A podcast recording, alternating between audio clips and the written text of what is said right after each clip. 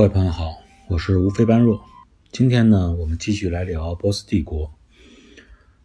嗯，如果说爱琴海是希腊海洋文明的奠基者，嗯，也就是说，希腊海洋文明是由于爱琴海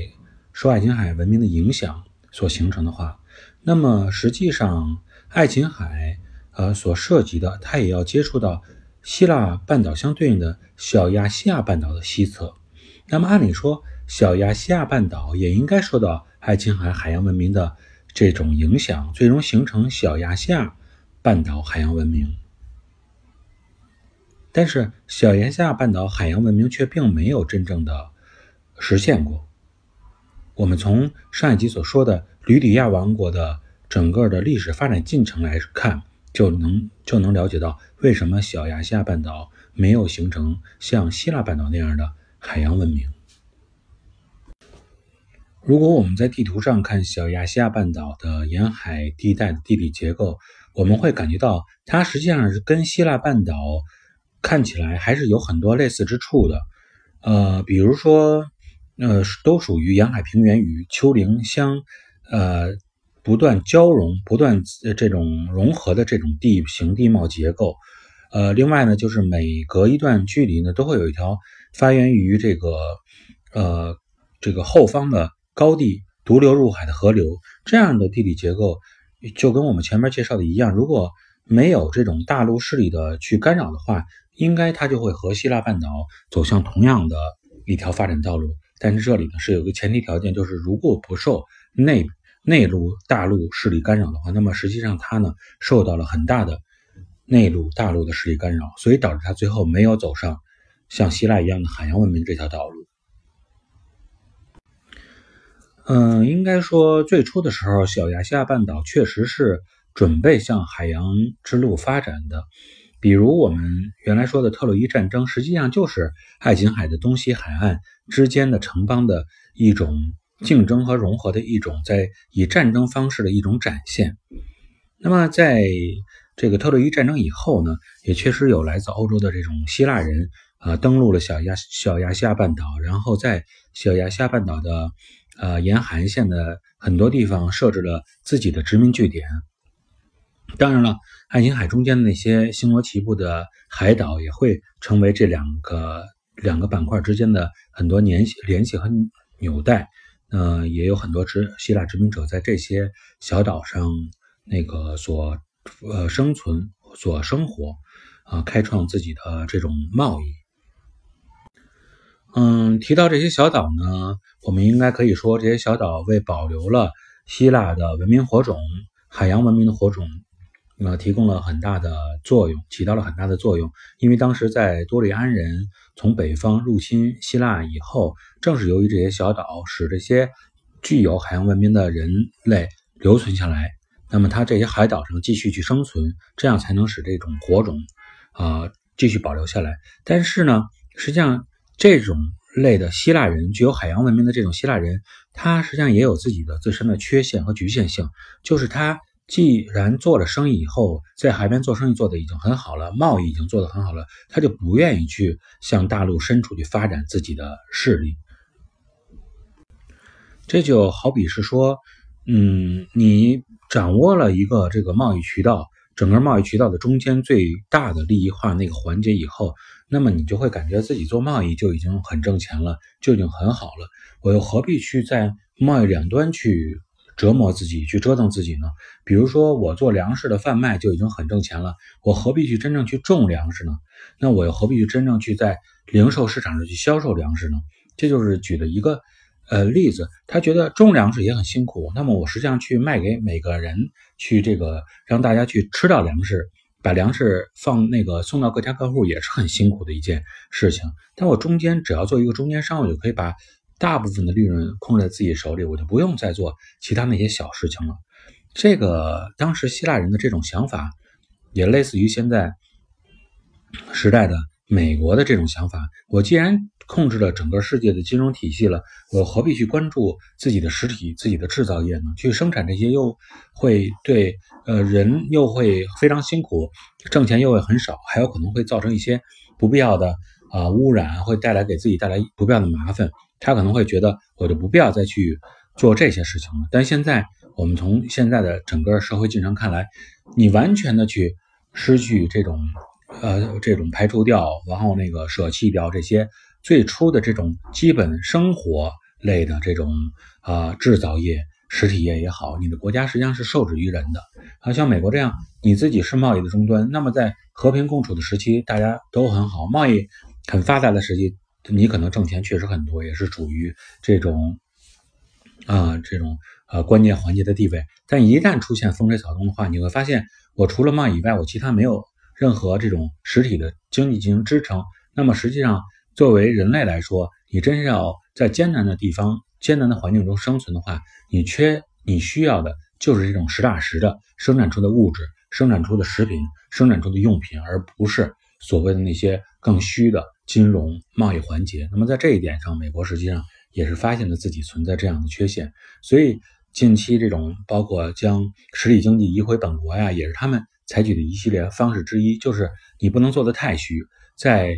呃，贸易好的时时候，你可能觉得这些东西我能挣到钱，再用这些钱去买生活必需品就可以了。但一旦环境变得恶劣以后，啊，社会整个世界变得略有一点动荡以后，你就根本不可能使自己的国家能够变得很安稳啊，因为你缺少这种基础性的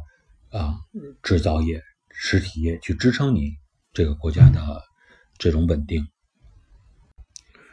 那么再回到古希腊时期的小亚细亚半岛，我们也会发现，他们同样承受着来自于高地的一些压力。在海边做贸易，虽然收入很高，但是并不代表你有了经济，你的军事势力就会发展的很好。而往往在这种海洋贸易中，你的经济越发达，大家就愿意去做自己的小本生意，集合起来的力量，共同去进行战斗的力量，与高地相比，那些蛮族相比，反而会薄弱了一些。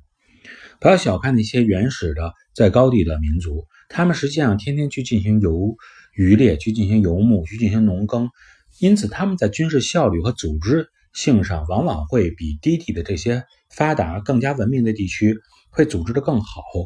效率也更高。就比如说，他们实际上，他们每一次围猎大型猎物，去进行大型的捕猎活动，实际上就是每一次军事的演习呀。只不过他们这一次是。对猎物的演习是对动物的演习，那么下一次它只不过是转变为敌人，不是猎物和动物了，是呃这种低地的人人群了嘛？低地的军队了，就是这样。实际上你低地却缺少这种演习的方式在里边。另外一个呢，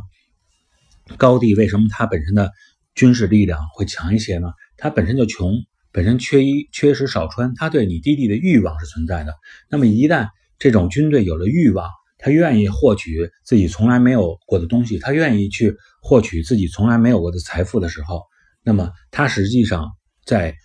两军交战的过程中，肯定是比你本身只是想我守住自己这一这一摊东西，而不是去攻打别人的时候，这样他的军事力量会更猛一些。像这样从内陆对海洋海岸线。文明的冲击，不管是在希腊半岛还是在小亚细亚半岛，都是存在的。但实际上，小亚细亚半岛反响更加强烈一些，就是由于小亚细亚半岛体量要比希腊半岛大得多，因此呢，它内陆给小亚细亚半岛沿海地带带来的压力也要强烈的多。如果我们一定要把小亚细亚半岛分成呃低、中、高三个不同。这种呃纬度的这种地域来说，那么沿海地区就是第一级这个阶梯，那么最高的就是安纳托利亚高原这一级阶梯。那么在它安纳托利亚高原与沿海地区之间，还有一些矮的这种山丘陵地带的，那么以这个山丘陵地带呢，就称之为第二阶梯。那么实际上呢，吕底亚就是产生于第二阶梯的这样一个国家。吕底亚作为第二阶梯的众多这个部族之一，他是幸运的。最终呢，他也是有幸能够对海岸线实行自己的一些呃占有和统治。但是实际上，吕底亚对海岸线的占有和统治，并不是我们想象中的，就是对他的一些直接的这种啊，把他们都赶出去，或者说完全听命于我。他只是让这些人继续从事自己原来那些贸易工作，从中收取一些利润啊，收取一些利益，吸取一些好处而已。那么，在吕底亚王国崛起以后，在海岸线上，小亚细亚海岸线上的那些希腊人分布的那些小国家，最终确实是并入了吕底亚王国，形成了这个算是最后成为了吕底亚王国的一部分。不过呢，实际上吕底亚王国并没有说试图去我改变你这种海岸线周边的希腊人的这种生活方式，毕竟。继续，我继续让这些希腊人去经营海洋贸易，那么更容易形成一个双赢的局面，就是你去挣钱啊，去盈利，我才能从你这儿多拿一些钱过来，多收取好处。就比如说，类似于就像收税吧，收收取管理费这样一个好处。我这我实际上一旦把你要驱赶出去，我没有任何好处而言，我也不会去做海洋贸易，我肯定没有你的经验丰富，我也不知道如何去贸易。那么放弃这一片。你们所挣钱的这一片区域是划不来的，所以他让你继续按这种正常生活方式去进行、去经营，然后呢，你把好处给我，这也是一个很理智、很比较有智慧的想法。也许有人会问，实际上吕底亚人、吕底亚国，他应该欲望也是跟其他国家相类似的。希腊有欲望逐渐的从希腊半岛推移到小亚细亚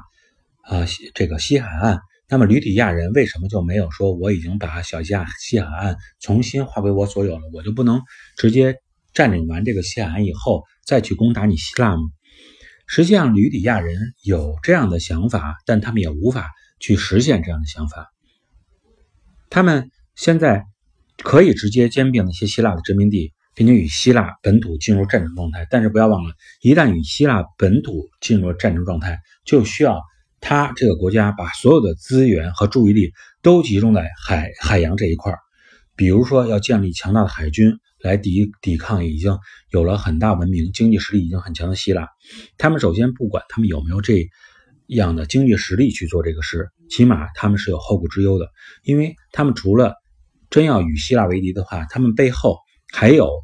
东侧更高的安纳托利亚高原上边的游牧民族在窥视他们。他们一旦开战的话，肯定这些民族也会对他们直接去占领他们的领地，或者在他们虚弱的时候直接进攻他们。他们实际上心里是一直惴惴不安的，会考虑这些事情的。而这样的民族、这样的部落，是不是真有对他们有这种压力情况？那是不容置疑的。而这样的部落、这样的民族，最后确实是也使吕底亚。最后消失了，在历史中，它就是我们这三集一直在讲的波斯帝国。明天我们继续聊这个话题，谢谢。